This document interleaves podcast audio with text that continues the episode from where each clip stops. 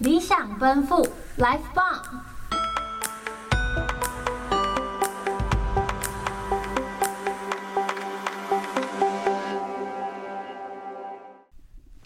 欢迎收听《理想奔赴，Life 棒》。大家好，我是今天的主持人侯玉珍，我是 Jerry。好，那我们今天会跟 Jerry 一起谈论到有关香港社运的过程，以及需要跟大家一起讨论的议题。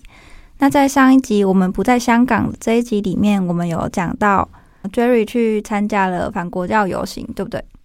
对，这是我小时候的回忆。对，是小时候回忆。那到了现在，其实香港还陆陆续续还要再进行一些游行吗？前几年是有的，那现在就没有了。那在反国教游行的这个部分，其实，在教育的现场，可能老师他会想要跟同学一起讨论说，嗯，大家可能对政府啊，或是政策有没有一些想要讨论的地方？你觉得老师可能会有些顾虑吗？或是学生会不会不太敢讲？如果是现在的社会状况来说的话，是会的。那老师会会自我审查，然后学生也会担心说啊、那可能老师讲什么话，或者是他自己讲的什么话，有可能会导致什么什么样的一些不好的结果。那其实，在这个现象，其实对教育现场来说，并不是一个嗯好的现象，甚至可以说是一个。就是它有不好的影响，可能会造成说大家会开始不想要讨论一些敏感的话题，或者是说不想要开始讨论一些嗯、可能是正确的，但是是不可以被讨论的事情。那这就会变成后极权社会的现象，可能人民的心里的那条底线就会比政府定的还要低。对，那就是从反国教游行，然后到香港的一些社运活动，那 Jerry。就是身为香港人，有没有一些觉得在香港的社运的历史当中最需要被提出来的事件呢？首先是七二一事件。嗯，那七二一就是香港的一个呃捷运站啊、呃，就是我们叫地铁站，叫元朗。那在有一天在七二一那一晚，那在元朗站就有呃很多白衣人就冲进那个地铁站里面。然后就他们就手持，呃，手持棍子或者手持其他的武器，武器，对，然后就去殴打那一些呃市民。然后那时候呃有人有报警，但是警察是呃等那个事件过后，然后才赶赶来的。所以是警察故意延迟到来支援的时间吗？那时候有两个警察是很明显的就在现场穿过，对，然后他们好像是示意要找人来，呃，来帮处理，嗯、处理找其他他们的警察来处理，是但是是到真的整个事件已经完，然后白衣人都走光了，然后他们才到现场，然后那那里有两个记者，有两个记者，有一个是呃。用手机去直直播，去现场直播那时候的状况。是，然后他就有现场就被白人打，然后打到可能是流血啊这样子。然后那时候也有怀孕的怀孕孕妇，对，所以就那个环境也是很混乱的环境。对对，那白衣人的身份是什么？为什么他们会？突然，一群人出现在你说的地铁站，然后就突然开始攻击普通的民众嘛？哎，其实有人推测是来自围村的黑社会势力。那围村是什么？围村是一个呃啊，这个历史有一点久，嗯、那就要讲到呃明朝的时候，然后在香港是有一批的呃。也不算是原住民，但是是从上面然后移居下来的。然后那时候他们在香港一个土地，然后就盖了一个他们的村子。但因为那时候有海盗入侵，有一些强之呃想要侵占他们土地的地的人吗？强盗或者是海盗什么的，那、他们就一定要为自己的村子，然后盖盖起一个围墙。围墙，围墙，然后中间可能就在围墙上面就放大炮啊，嗯、或者是有有呃士兵在那边，民兵呢、啊，嗯，对，然后这个历史围村的历史是这样下来，那他围村的人算是。那他们拥有的权利在香港算是比较像是呃原原住民那样，嗯，所以他们是比较早的呃从从上面搬进来的一批呃居民，嗯，那他们拥有一个权利叫丁权，就是他们可以在那个围村的范围里面去盖房子。丁权是哪来哪个字？丁就是男丁，嗯，丁，丁，嗯嗯，长子可以。呃，继承他父亲的的那个土地，嗯，然后去盖房子这样，嗯，那其实那个地方势力啊，就慢慢的就长长大起来了，嗯，那比方说香港不可以放烟火，但有在围村里面是可以放，然后以前也有发生过一些例子是，嗯。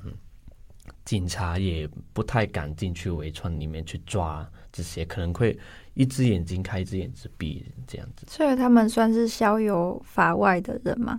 对，就好像是呃，假设你是警察，对，然后你进去这个围村，嗯、然后他们全都是全都是他们的呃势力范围嘛，啊啊啊！然后你，你管不到，对，就好像。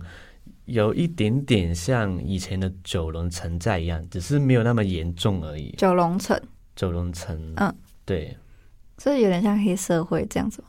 对，对，那其实有点像台湾的角头吗？对，有有差不多。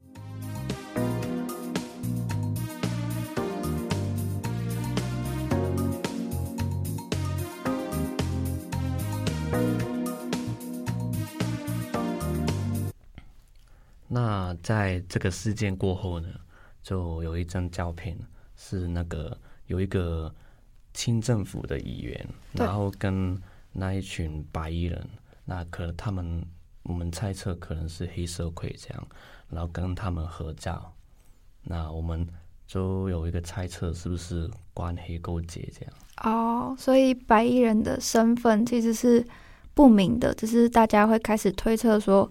因为他有跟这个议员合作，所以大家会怀疑说他们是不是有一些嗯一些私底下的交流？对，了解。那有没有另外一个你觉得需要提出来的事件？还有一个是八三一事件，在八月三十一号，在也是在一个地铁站叫太子，嗯，然后里面就是有示威者，就是进去。地铁站里面，嗯，然后警察就整个都冲进去，然后但是地铁站里面还有其他一般的民众，对，然后地铁就为了要呃跟警方的行动合作，然后就关掉呃最上面的出口，关掉地铁的出去跟进来的路口，这样。对，然后就开始进去车厢里面开始。打，然后开始喷那个胡椒喷雾，就辣类似辣椒水那种的。对，然后那时候是你真的不知道这一那个车厢里面到底有谁是示威者，有谁是一般的人。可能他们一般的人也会穿黑色衣服啊。对。那这样的话，就可能被怀疑是示威者，然后就被他们用警棍打。那其实是不是警察他没办法分辨说？你是示威者还是一般的民众，他就是无差别的镇压。对，哦，那其实有点危险，因为万一那些一般的搭乘的民众是小孩啊，或者是一般的可能比较瘦弱的人，他们其实是受有点受无辜的攻击，这样。对，在我眼中看来，就是完全是一个失控的警察暴力的场景。嗯，那听说那个 Jerry 他其实差一点搭上这班列车？对，在那一天我我人在另外一个支线，然后我差一点就要坐那一条线，然后经过太子站，然后回我家。那后来就是我朋友说，啊，我们要不要晚一点回去啊？然后就拉远一点。嗯，就幸好就是没有刚好到那个地方。对对，那是不是有一个？就是一句话流传，就是可能说，就是两个事件有没有一些疏远？那时候是有口号的，对，那个口号就是呃七七二一不见人，那不见人就是说警察不见了。我们需要他的时候，他不见了。嗯，然后另外一个就是八三一打死人，因为那时候，因为他封了入口跟出口，所以其实，呃，那个周商队，他们在救救援队对救援队他们在外面，他们想要进来救人，也被阻止。对，被阻止，然后那个铁闸都这样关起来，他们不能进去，所以就有有怀疑，可能在那边有死过人。了解，那这个可能也只是推测，因为我们那时候也不在现场，然后我们只能以可能当时流传出来的照片啊，或是影片，或是当时真正在里面的人，然后知道里面的情况。对对，那其实像我在。台湾可以看到新闻，就是刚才讲到的七二一的白衣人事件，是可以看，就是我没有看到真的有照片说白衣人可能在那个地铁里面，然后开始殴打人啊，或是突然打一打，然后就突然离开。那我们得知消息的来源其实都是媒体。对，是。那我又有看到一个报道说，香港的可能社运的现场，如果发生一些事情的话，会有。嗯，专门的人来拉一条橘色的线，然后就是跟媒体说：“哦，这边我们不能拍摄哦，或是如果你们要拍摄的话，你们就要用我们官方的说法，然后出去报道。”这是真的吗？对，会有警察会有好几条不同颜色的封锁线。嗯，那你刚刚说的那个橘色是其中一条。是，然后他会他会针对不是官方官方媒体的记者。来，比方说他是网网络媒体的记者，是，或者是他是呃私人的，对，私人或是比较呃不是偏政府那一方的那个立场的那新闻台记者，嗯，那他们就知道哦，这啊、呃、那那一家电电视台，然后就会去针对他，然后去阻挡他去呃派，或是呃不让他拍，嗯，了解。那其实这个就是在台湾的话，我我会把它认为是他的第四权减弱，就是媒体在台湾其实是第四权，就是一个监督的角色。那他可以监督，比如说政府他们的政策有没有到位，或者是监督政府有没有真正在做事。那我会觉得这个第四权可能就被减弱了。那在香港的现场，你觉得你推测觉得你会，你觉得第四权有被减弱，或者是甚至说消失吗？是有的，那在香港我们会称呼为是新闻自由，那就是没有新闻自由。对对，就是这个第四权，就是在香港的说法是啊新闻自由，然后这个新闻自由现在由那时候开始就已经被打压了，是，然后被打压就是真的开始慢慢没有这个自由。嗯，那从。最刚开始讲到的，比如说爱国教育啊，这种教育的改制，然后再加上媒体的自由减弱，跟它的功能，就是它监督的功能没有这么强，会不会变成说香港人民可能会被洗脑，或是他们看到的并不是真实的样貌？有可能。就那你觉得可能在哪些部分，他们知道的并不是真实事件？比如说。他们从每他们从学校环境里面得到的，比如说看历史课本，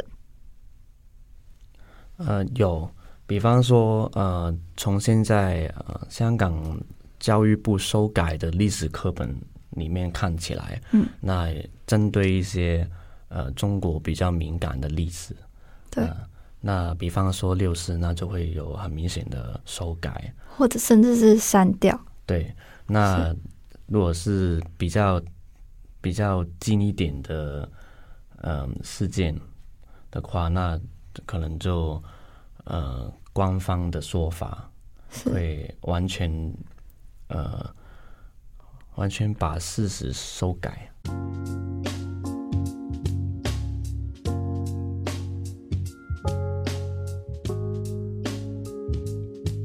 哎，我想到一个例子耶，什么例子？进击的巨人，那这边有一个很好的例子。那等一下，有还没看的先跳过，有还没看的观众先跳过。那这边就是我们我们伟大的团长艾尔文，他在他年轻的时候，他就有针对过那时候的历史的课本，他有一个很很深刻的疑问，就是说，哎，为什么那个教科书里面讲是外面的，这墙外的人是一定是没有人？为什么要用那么绝对的句子去说明？因为它是一个推测吗？其实没有人确定。但是为什么课本里面可以用一定、绝对没有？对。那他有没有呃提出很明显的证据，或者是呃一些历史的文物证明？对。那这边他就跟他的呃同伴说，那同伴是呃宪兵团的团员。然后那时候他跟那个同伴，呃，提出这个疑问，然后同伴他同伴又说：“你干嘛想那么多？是你想太多了。”这样想太多，反正就这样子生活就好了。为什么要想这么多？对，但是艾文他是一个很特别的人，所以他就想到这个问题，他就很针对我，一定要把它弄出真相，我一定要找到答案。对，因为也是受到他爸爸影响了。对，他爸爸是历史的教师，对，就跟他说，其实有一些真相，有一些东西是现在不能，我不能跟你讲，我不可以跟你讲。那就是跟我们刚才讲到的那个后继权社会的现象一样，老师跟同学可能开始会不想要讨论一些敏感的话题。那刚才跟从一开始的反国教游行，然后跟大家聊到后极权社会的产生。然后到 Jerry 跟我们讲到了七二一的白衣人事件，以及八三一的太子地铁站的警察事件。那从这两个事件里面，我们可以知道，可能媒体的功能现正在被减弱。那人民是不是有可能会遭受可能洗脑的教育，或者是说自己没有自己的判断能力，甚至甚至失去了媒体视读？那。这集我们会先讲到这边，那下一集会跟大家讲到历史的观点。历史像是教科书里面的历史是由胜利者书写。假设我们现在在台湾，那我们看到的历史课本可能就是由台湾政府写出来的历史。那假设我们现在在香港，那我们看到的教科书也是由香港政府写出来的历史。那这两个历史并不是。百分之百都是根据正史去书写的，一定会加入自己的主观意见。对，那如果透过，那我们要怎么去更接近真实，或是更接近正史呢？我觉得可以透过多阅读媒体啊，或者是拥有自己的判断能力，那我们就不会被媒体所控制，或者甚至说是洗脑。那大家也可以有自己的思考模式。那我们这期节目都到这边，谢谢大家，拜拜，拜拜。